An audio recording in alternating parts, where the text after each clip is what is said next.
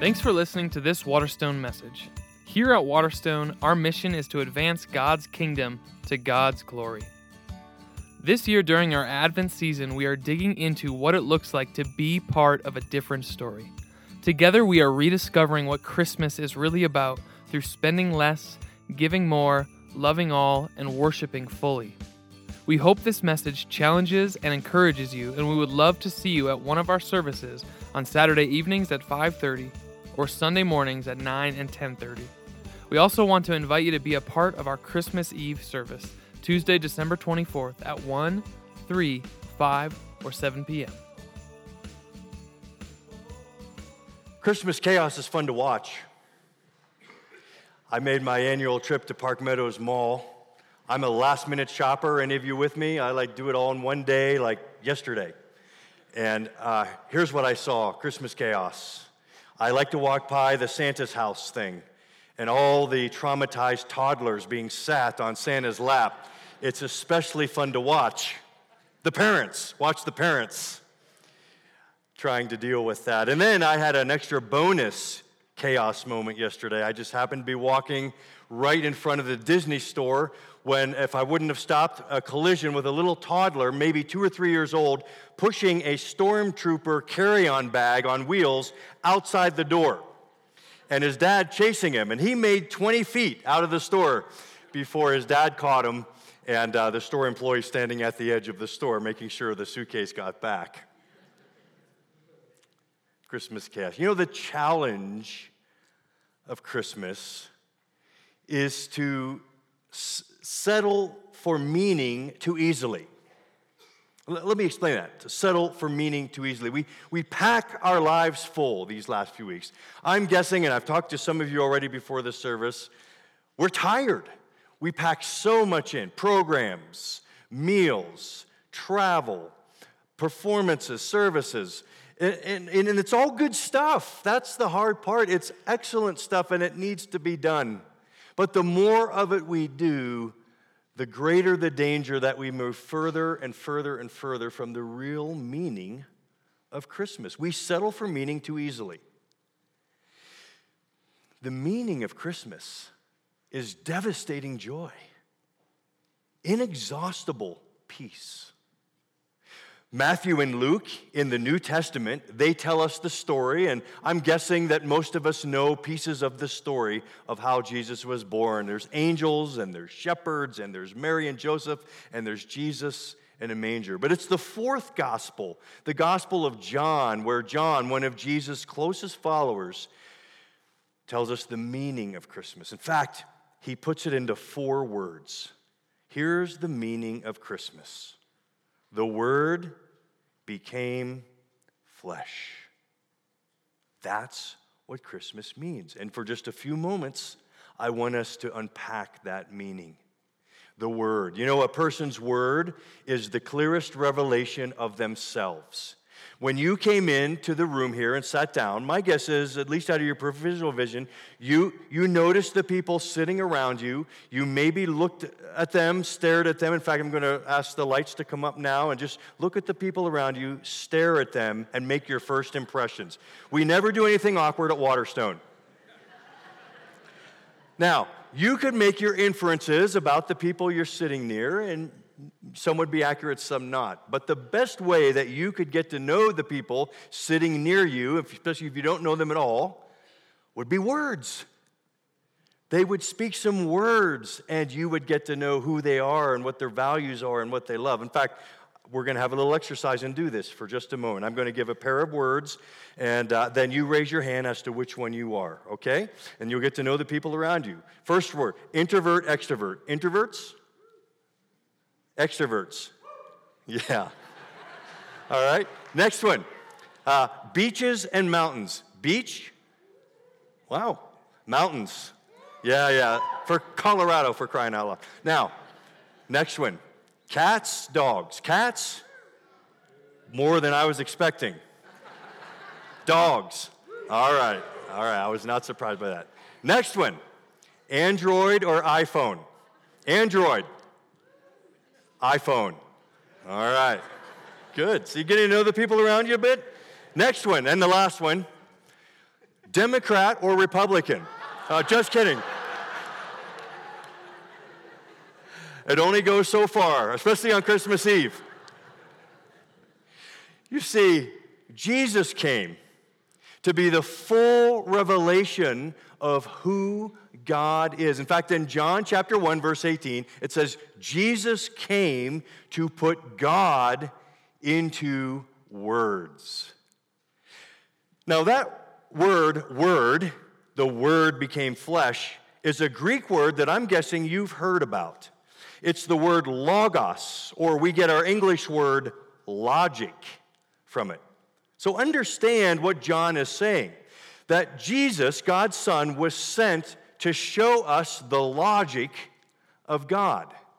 Now, it's interesting that when God wanted to reveal his heart to us and tell us who he is, he didn't give us a PowerPoint presentation with the three ways to know that God is real and he exists. Or he didn't give us three uh, uh, watertight arguments to know that God is real. What he did was give us a person, his son. Why? Because we're not brains on a stick.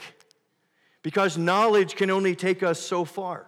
We're actually hearts that yearn for love and significance and relationship. So when God wanted to reveal who he was so that we could have relationship with him, he sent us a relationship. His son, Jesus Christ. And the way he sent him, wow. Can we all be impressed with what Christmas really means? If you can understand it, a virgin birth. Now, that's some intellectual reflection, let's say, right? I mean, even Mary struggled with it when the angel came and said, Mary, the Holy Spirit's going to come upon you, and the child you have will be the Son of God. Mary, all of 16 or 17 years old, said, How can this be? Uh, I'm a virgin, which is Sweet 16 for that's impossible. Then Gabriel said, Mary, if God's in the mix, What's impossible? What's a Y chromosome to God? Child's play. If God's in the mix, a virgin birth is possible. Not only possible, necessary. You see, what the product of the virgin birth is, is a child who is fully God, and thus just one drop of his blood can pay for the sins of the world. His blood is of infinite value, it's God's blood. But being human, he's killable. He could lay down his life in our place for our sins. The God man. I want us to sit in that for just a moment. Think of it. Mary's maker became Mary's baby the, the God who hung the stars in place, we're told 10 billion trillion stars. That's 10 with 15 zeros. Put on skin. The God who, at the center of our solar system, put the sun, which each minute pours 6 billion quadrillion calories of heat. That's 6 with 27 zeros. He, he moved into the neighborhood. The God who was infinite and invisible came down and became a single ovum, a fertilized cell. He, he, he came down to get us. He became vulnerable. And he became vulnerable to become close to us. Close. Have you been betrayed? Jesus has been betrayed by his closest friends. Are you broke? Jesus was broke. Born outside the hotel, in the midst of the marginal. Are you lonely? Jesus was lonely. Are you facing death? Jesus faced death. Do you feel abandoned? Have you been praying something for years? and it doesn't happen and it's never whole and it's not fixed, Jesus had a big prayer go unanswered in the last day of his life when he asked the Father if there's any other way we could do this. Please. Jesus knows what it is to be close in our condition. He had no sin nature, but every other part of fallen world life, Jesus experienced it so that he could be close to us. The Word became flesh. Several years ago, I, I, read a book by Richard Selzer. It's called The Mortal Lessons Notes on the Art of Surgery. He writes about a surgery that he did on a woman with a tumor in her cheek. He excised the tumor, but in order to get the tumor out, he had to cut a tiny but important nerve which left her face disfigured. He tells about visiting the woman after the surgery in her hospital room. I stand by the bed where a young woman lies, her face post operative, her mouth twisted in palsy, clownish. A tiny twig of her facial nerve, the one to the muscles in her mouth, had been severed. She will be thus from now on. As a surgeon, I had followed with religious fervor the curve of her flesh. I promise you that. Nevertheless, to remove the tumor in her cheek, I had to cut the little nerve. Her young husband is in the room. He stands on the opposite side of the bed, and together they seem to dwell in the evening lamplight, isolated from me, private. Who are they? I ask myself. He with his wry mouth, who gaze and touch each other so generously. The woman speaks. Will my mouth always be like this? She asks. Yes, I say. The nerve was cut. She nods, is silent. But the young man smiles. I like it, he says. It's kind of cute all at once, I know who he is. I understand and I lower my gaze.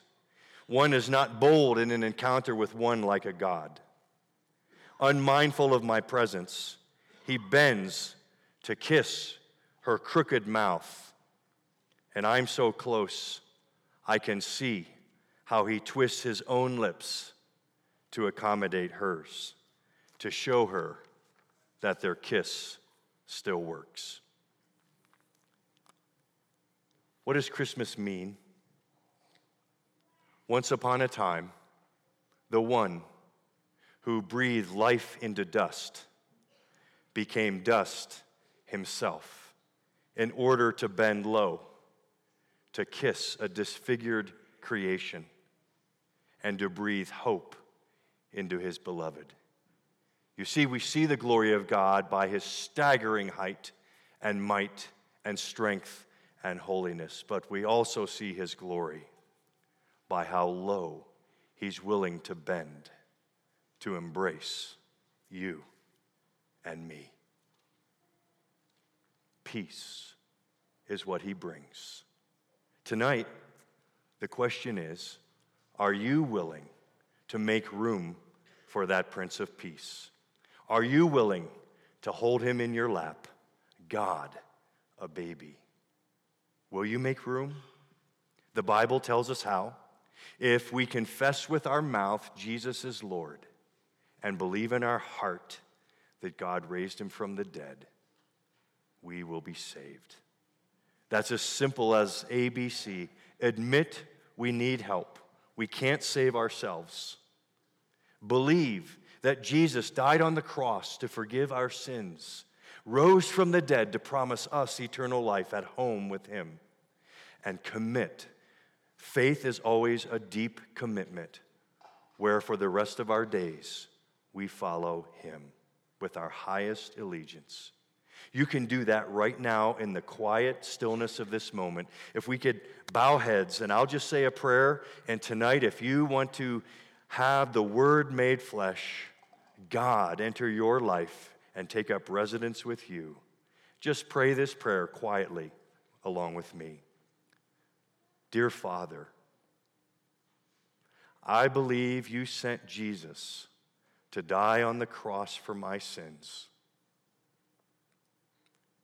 I believe that he rose from the dead so that I could live with God forever. I want to now follow you the rest of my existence. Thank you, Jesus, for moving into my life and forgiving my sins. I'm yours. Amen.